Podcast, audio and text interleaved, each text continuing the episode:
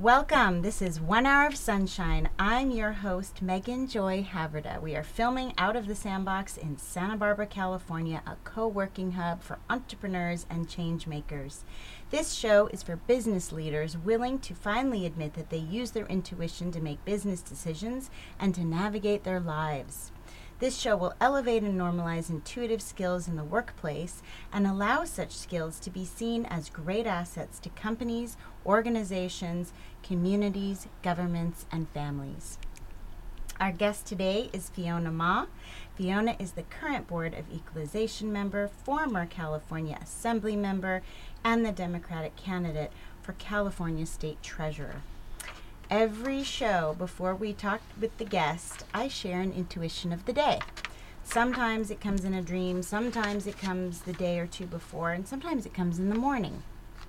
So this morning I tuned in and I read a bunch of my newsletters and blogs and social media feeds, you know, just to see what's out there today. How are people feeling? What are they talking about? And I really, I really got a deep sense of um, the desire for hope. mm. uh, really getting the sense that people want to know they still matter, that China does not own us, that Russia does not control us, and that Main Street is still ours to run and nurture for generations. So, for the audience listening today, my advice is this if you believe that your voice matters, it does. If you believe that you can improve your community, you can. If you trust in thy neighbor, they will trust you back. We are all energy, and our belief systems matter. We have a very powerful and focused guest today who will be sharing her story about never giving up and going after her best life and living out her full potential. Welcome, Fiona. Thank you. Thank you, Megan. so, you're a CPA by training, mm-hmm. you're the wife of a fireman. Um, you are the current Board um, of Equalization member, and you are running for California State Treasurer on the, the Democratic ballot. So tell us more about you. Well, where do we start? I guess you were born in Long Island. I was born in Manhattan. Um, my parents uh, were both born in China, so I am the oldest daughter, mm. uh, oldest child of immigrant parents and they worked um, during the week, and I stayed with my grandparents in Chinatown. Nice. Till they saved enough money and they could afford their first home, and they decided to buy a house in Great Neck, Long Island, uh-huh, because uh-huh. of the excellent school system. Mm. Back then, right, public schools are yeah. extremely important, so they bought a house. Uh, that's where I was born and raised and lived until I finished college, yeah. basically and it was a really nice community. Yeah. Um, good people. Um, most of the uh, town was Jewish, so I grew up um, knowing the holidays yeah. and the food and going to bar mitzvahs and bat mitzvahs and um, you know didn't understand and realize I was Chinese until yeah. I moved to San Francisco. uh, and I wasn't brought up with all those yeah. traditions like yeah. the red egg and ginger uh, parties, and everything was new to me. Uh, but um, I played sports mm. growing up, junior high and high school. I played four sports, and I really enjoyed team sports. Me too. Of course, I played the piano. Mm-hmm. and was in the band and the orchestra, and I actually started a band in junior high called the Banana Splits, where I oh. played the drums. I know it's something that people don't know about me. I love is, it. Yeah. Uh, and then um, was very active with brownies and Girl Scouts, and I think that instilled mm-hmm. this sense of giving back, mm-hmm. um, the greater community, getting badges for doing good things. Mm-hmm. I think a lot of folks in public uh, service um, have a similar background and um, went to the Rochester Institute of Technology mm, because mm-hmm. they had a specific CPA accounting mm. curriculum program. And my parents growing up wanted us to be one of the lead professions lawyer, engineer, accountant, or a doctor. Mm-hmm. So I am an accountant, my brother is an engineer, and my younger sister is now a newly minted chiropractor. Oh so my, my, parents have like done their job. That's great. Yeah. Um, graduated, uh, started my professional career with one of the big eight accounting firms in San Francisco because my mother is the only child uh, of uh, a minister. And so she would basically follow wherever the church was that my grandfather um, got situated in. So that's how they ended up from Canada to New York to San Francisco. And so we kind of followed that path too. So um, got my first job in San Francisco uh, with Ernst and Whinney Mm-hmm. in the real estate tax group. Stayed five years. Uh, got my CPA exam. Did my master's in taxation from Golden Gate University, Mm-hmm. and then decided to quit and start my own practice. For my you. job was to represent more women in minority businesses, look for contracting opportunities, and testify. And yeah, at the local level, I went to Sacramento to testify, and um, I also noticed again, not many women Yeah. not many minorities in elected office. And even though small business is the backbone of our economy, politicians don't campaign on small business. Yeah. They don't uh, propose small business legislation. They don't vote for small businesses. And so that's where uh, my start in uh, public service started at 28.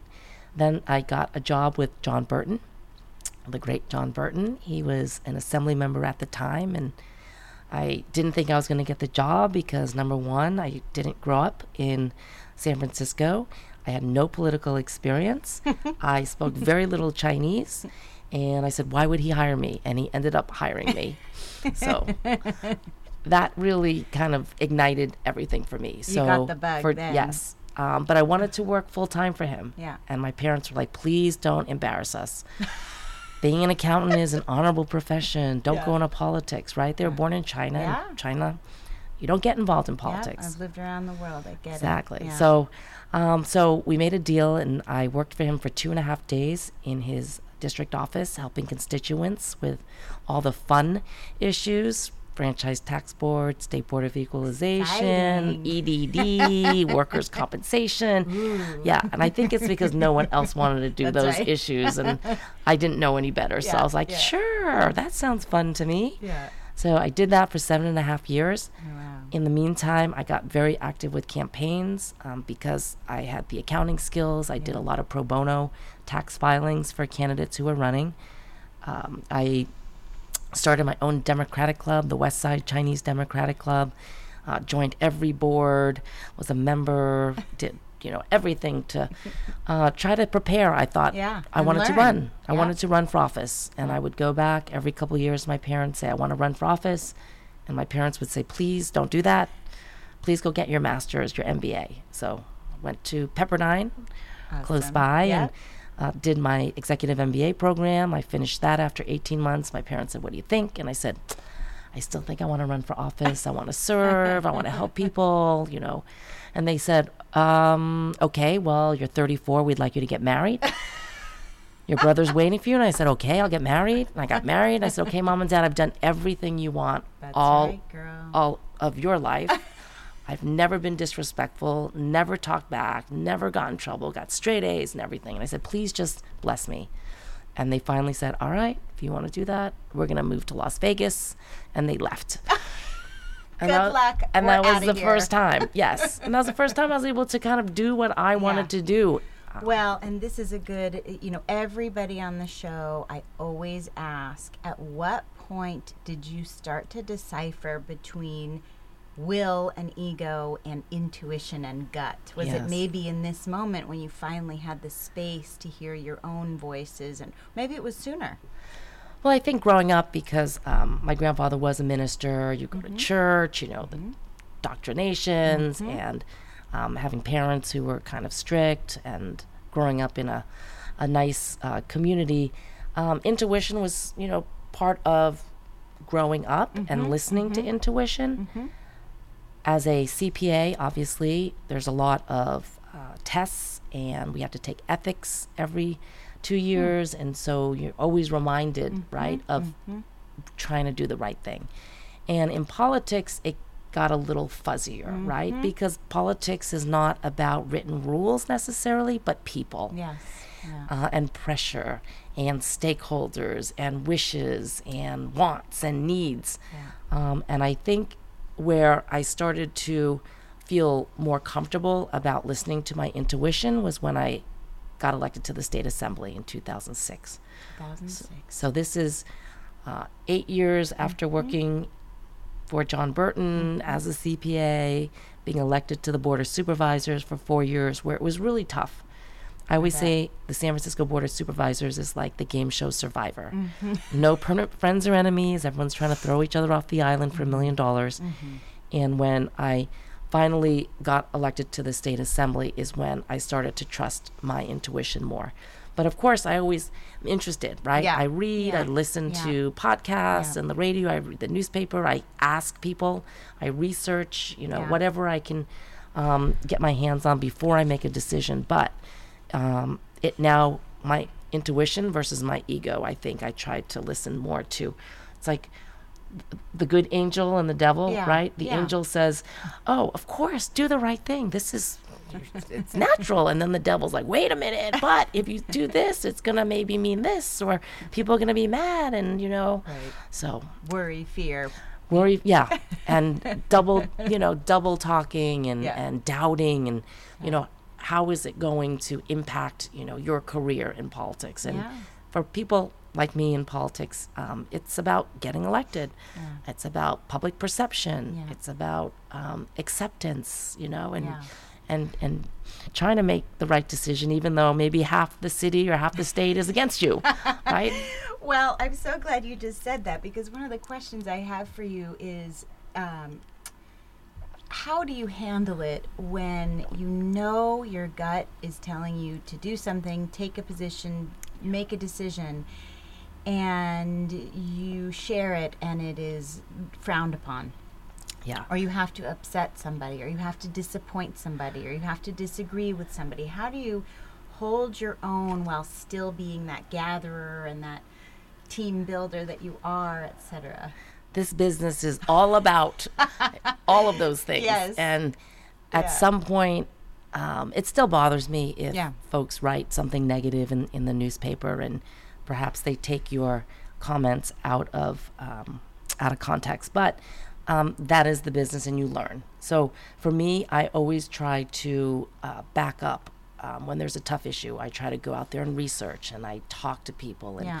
um, so when I do make a decision, I also try to be very transparent about why I'm voting a certain way Yeah, factual. based on facts Mm-hmm, and data and analysis. Um, I actually wrote a question for you because I could tell that about you. I mean, CPAs are generally very data driven, right? Yes. I'm very close to my CPA. He's brilliant. Um, so the question is in a data driven world, which we're in right now, how does your intuition guide your approach towards processing the data, which path to take? You know, anybody can gather data, but how one actually processes and synthesizes data Yeah. is a real gift and a real skill.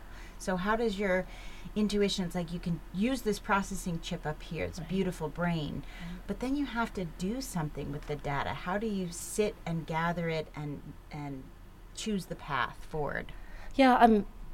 You know, you have to synthesize it and Yeah. you have to feel it. And Yeah.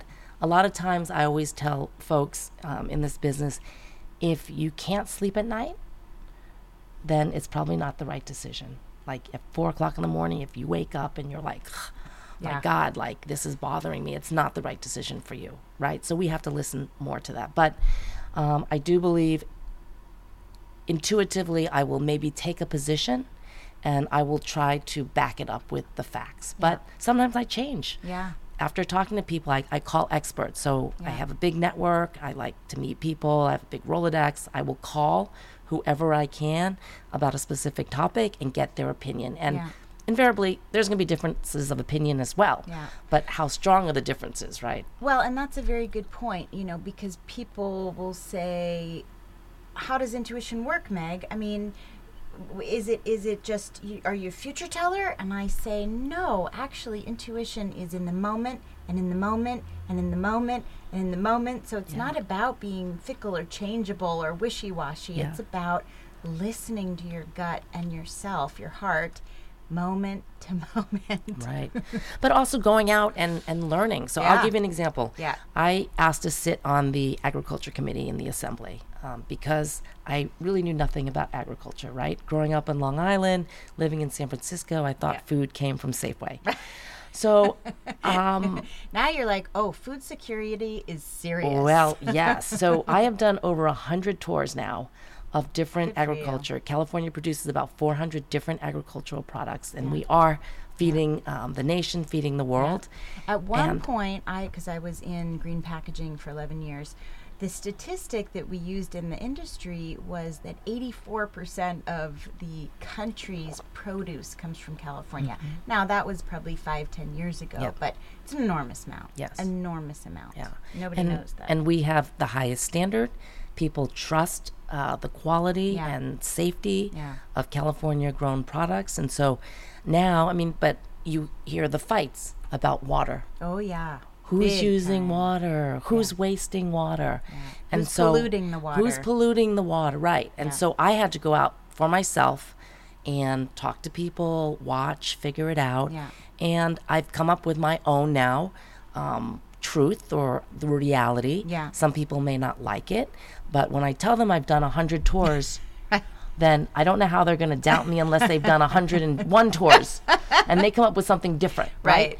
That makes sense. So yeah, so you know, I I I get a little respect. I think when Yeah. I, um, you know, vote or talk about certain topics because I think I've tried to really research and back it up. Yeah, I like that very much about you. So, California is the fifth largest economy in the world, um, but so much of the innovation and creativity that drives our economy struggles to get funding. How are you, um, what is your position on helping the middle market and smaller markets get more funding for innovation and creativity and problem solving, especially related to environment, water, food? What are you thinking? So this is where I always start when I meet with groups and they go, "Well, how do we get funding?" or Yeah. "How come nobody's listening to us?" Yeah. Right? I always say, "Do you know your elected officials?" And most people say, nope. right. And I said, well, that's where a lot of the policy starts, hmm. either at the federal level, state level, or local level. That's where the funding is a lot of times that goes into the budget. But if you never go and meet and talk to your elected official, tell them about the situation, Yeah. um, ask for more funding, um, invite them. And I'll give you an example. I met with um, school administrators the other day, and they said, "How should I? How should we get more involved? Like, why don't legislators understand that we need more money for schools?" And I say, "No, we understand." But sometimes we don't understand your job. And I said, one of the most important lessons I learned is to be invited to be a principal of the day when you go and you shadow a principal at either an elementary, a junior high, or a high school, you understand how difficult their job is. It's not just about a classroom, but it is about managing. And I said that's what you guys all need to do is get more involved, invite elected officials Yeah. to your office, to your farm, to your business, whatever it is, and show us what it is because sometimes learning by seeing Yeah. Um, is very, very important uh, Yeah. for us. So that's what I kind of give advice to. But yes, we need money. There's, um, there's, you know, everyone's fighting for resources, right? So how do you get your issue at the top of the agenda? And Yeah. right now, affordable housing. Major I think issue. yes, and Yep. it's it's taken years, but I think Yeah. after uh, redevelopment went away, um, that made the situation worse. Yeah. Um, the fact that uh, the economy is getting better, fifth largest economy, people want to live here, Yes. but they can't necessarily live close to their home. Yeah. Transportation, public transportation takes a long time to build, so it's coming to a head now, and Yeah, so yeah. that's kind of what happens is when everybody starts complaining about it, it rises to the top, and that's where Yeah. you know we're passing bills and we're allocating more money, and everybody's focused on it. Like, how are we going to get more housing um, created uh, in California? So. Yeah. Um, same thing with all of these different projects that people have. Like, what is it that we need to do more of? And Yeah. then when you get more folks engaged and supporting, is when we get more funding for these type of projects. Yeah. Well, that makes perfect sense. And, you know, I've been a business builder and designer. I originally worked in international development. I got a master's focusing on, on ecotourism, international development, but it was a, from the School of Business and Public Management in Washington, D.C. Um, and it was it's been really interesting to go at solutions as an NGO, to go at solutions working for the government, to go at solutions in the private sector, to go at solutions in the in the nonprofit sector. The only thing I have not done, I haven't been an educator. I haven't been an official teacher. But, you know, I'm very interested in uh, politicians like you that have that whole systems thinking, that really go out and learn and get their hands dirty and really listen to people and really go, wait, I'm missing the dots. Hold on, I got to connect the dots before I take a decision, you know, and and it's very uh, it- really it's a personality type. It's not just a good politician or a bad politician. It's a human being that's a whole systems thinker is going to be a very fair problem solver. So I'm very excited about your role and um, what And- could be in your career. But I think people are in silos, right? Government Yeah. is in silos. The Yeah. nonprofits are in silos. Business is in silos. The Yeah. private sector. Like, if we can bring people together, and I love to convene Yeah. stakeholder meetings and, you know, policy papers, and how do we kind of bring everyone together so that we're working together and maybe leveraging Yeah. um, all of our strengths instead of just fighting and saying, well, we're funding them, but they're not doing anything with it, so we're going to move the money now because they didn't do anything. Well, did they know about the funds? Um, are we helping them apply? Is it easy for them? Right. The processes sometimes, the fees sometimes Yeah. cost a lot. So, Yeah.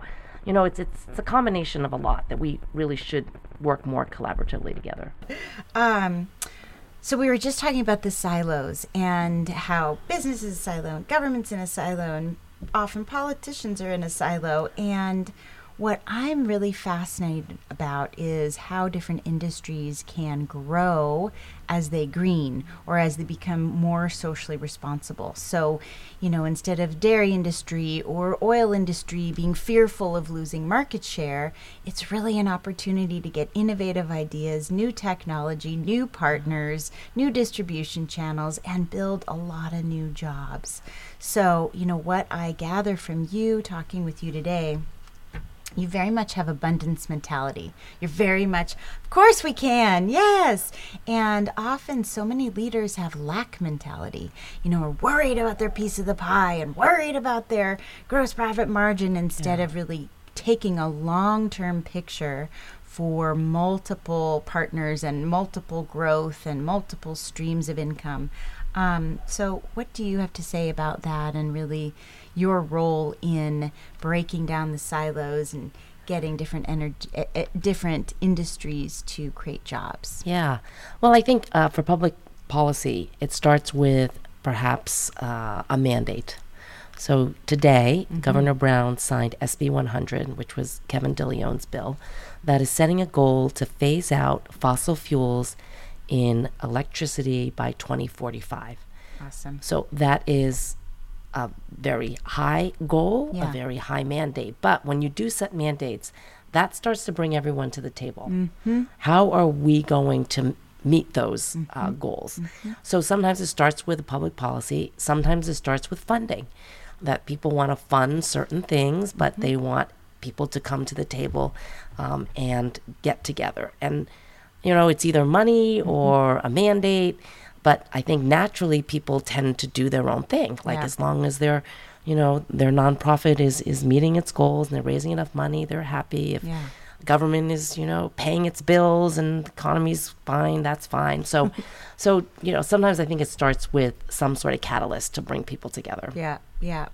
Well, and there's so much to do um, improvement wise in this country, not just our state, but infrastructure and water issues and food issues. And so it's. I love the I love the saying if you want something done ask a busy woman to do it. and so I love that you are here in the middle and um, can really pull the different pieces together that it will take to improve California's uh, quality of life for everybody. Everybody.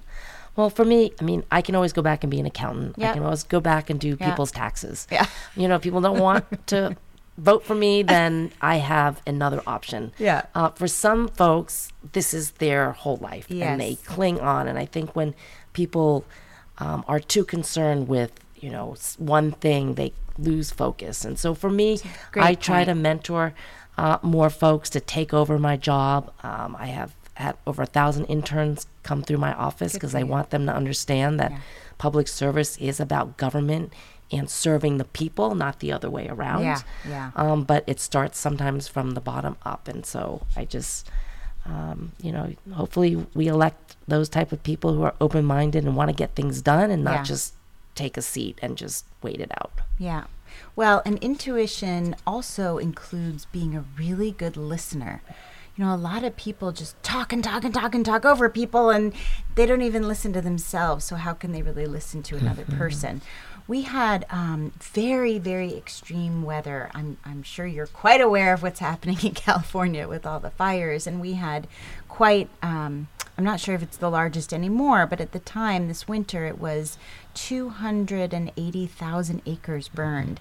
And then we had major rains and it created debris flows. So um, I usually talk about it on the show, and you have a take that no other guest has had. And you are actually someone that can really look at risk management and really look at environmental issues and go, okay, how do we plan ahead now? How do we how do we plan so this doesn't happen again?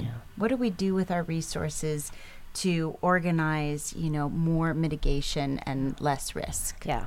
So again, I think that is a priority with uh, many of the legislators, um, as well as Governor Brown, where he has allocated more money for that type of, um, you know, fire management prevention.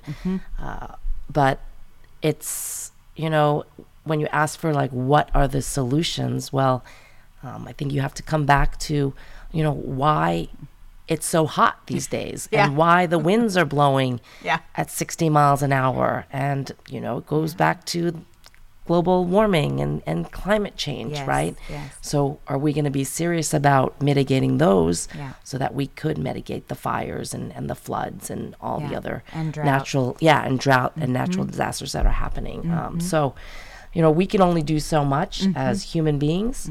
Uh, we can make sure, right, we're um, not, you know, mowing our lawns and, and, and cutting down. Overwatering. Yeah, overwatering. Well, we can't overwater because we don't have water. um, but, you know, are, are we, um, you know, invasive species, you know, the weeds that grow very fast but also die very quickly? Are we, you know, clearing those? Um, building standards, are Yeah. we using better uh, building materials, maybe that are, are more fireproof? Yes. Um, are we mandating that? Yeah. Um, so there's a lot of things we can do as humans, but again, these fires start from many different causes. Right. Uh, from a cigarette butt to you know a, a barbecue pit to Mm-hmm. uh, lightning um, to poles, electrical poles. Mm-hmm. Um, my husband's a firefighter. He's on all these fires. And I always ask him, so how did it start? And he's like, well, you know, it's different Mm-hmm. things. So there's not one thing that we can mitigate against because we don't know Yeah. um, what it is that's going to start it. But as humans, we can be more caref- careful. We can do our part too. Yeah.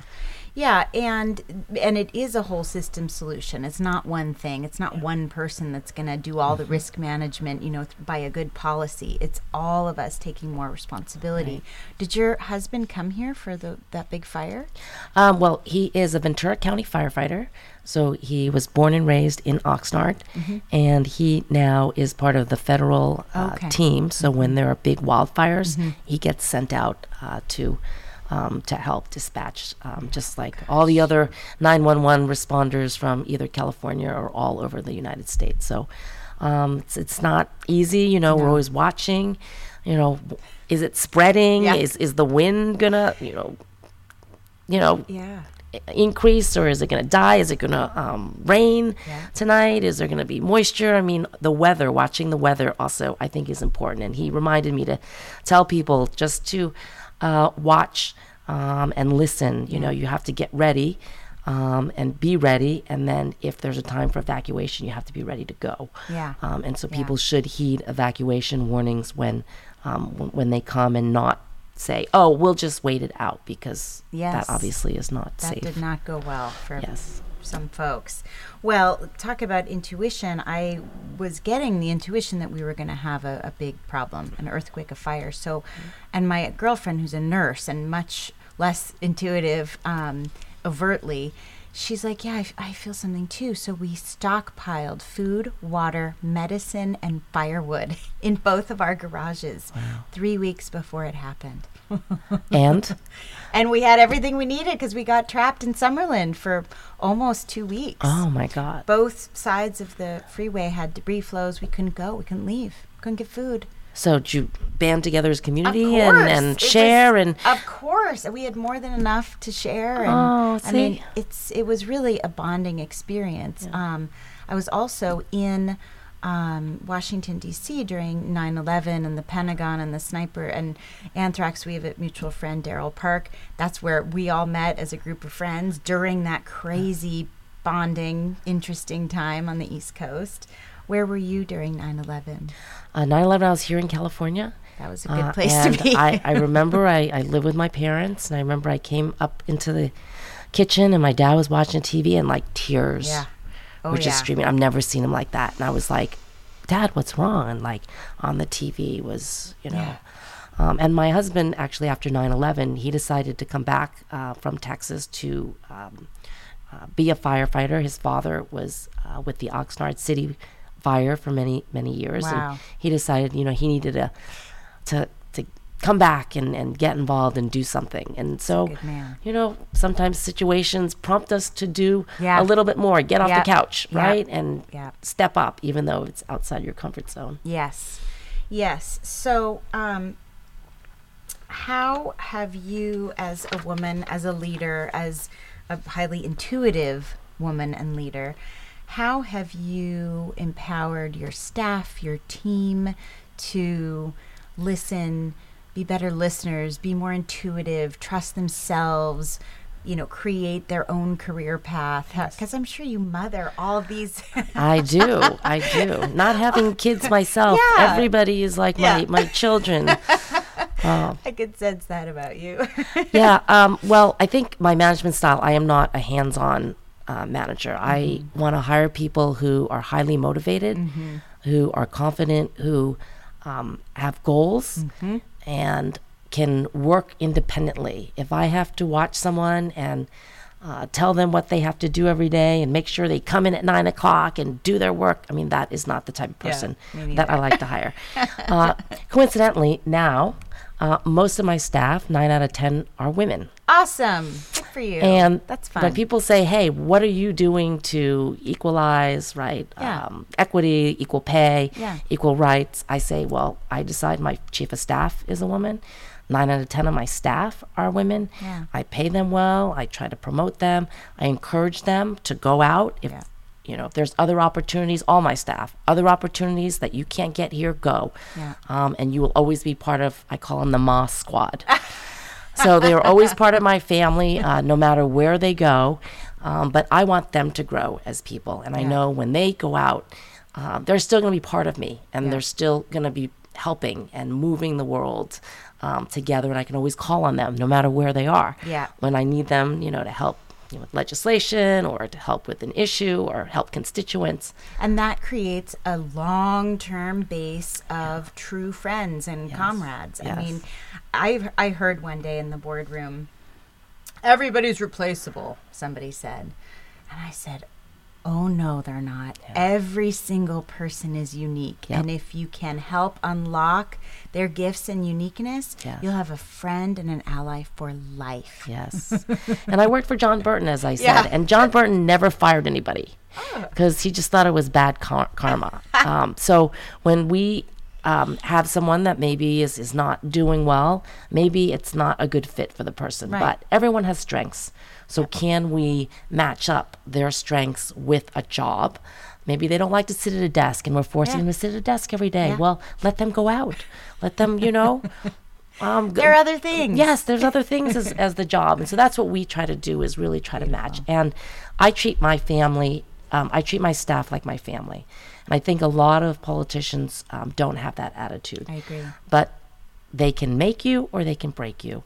And honestly, uh, my staff, I we do a lot together. I trust them. We we eat together. We bond together. Take trips together.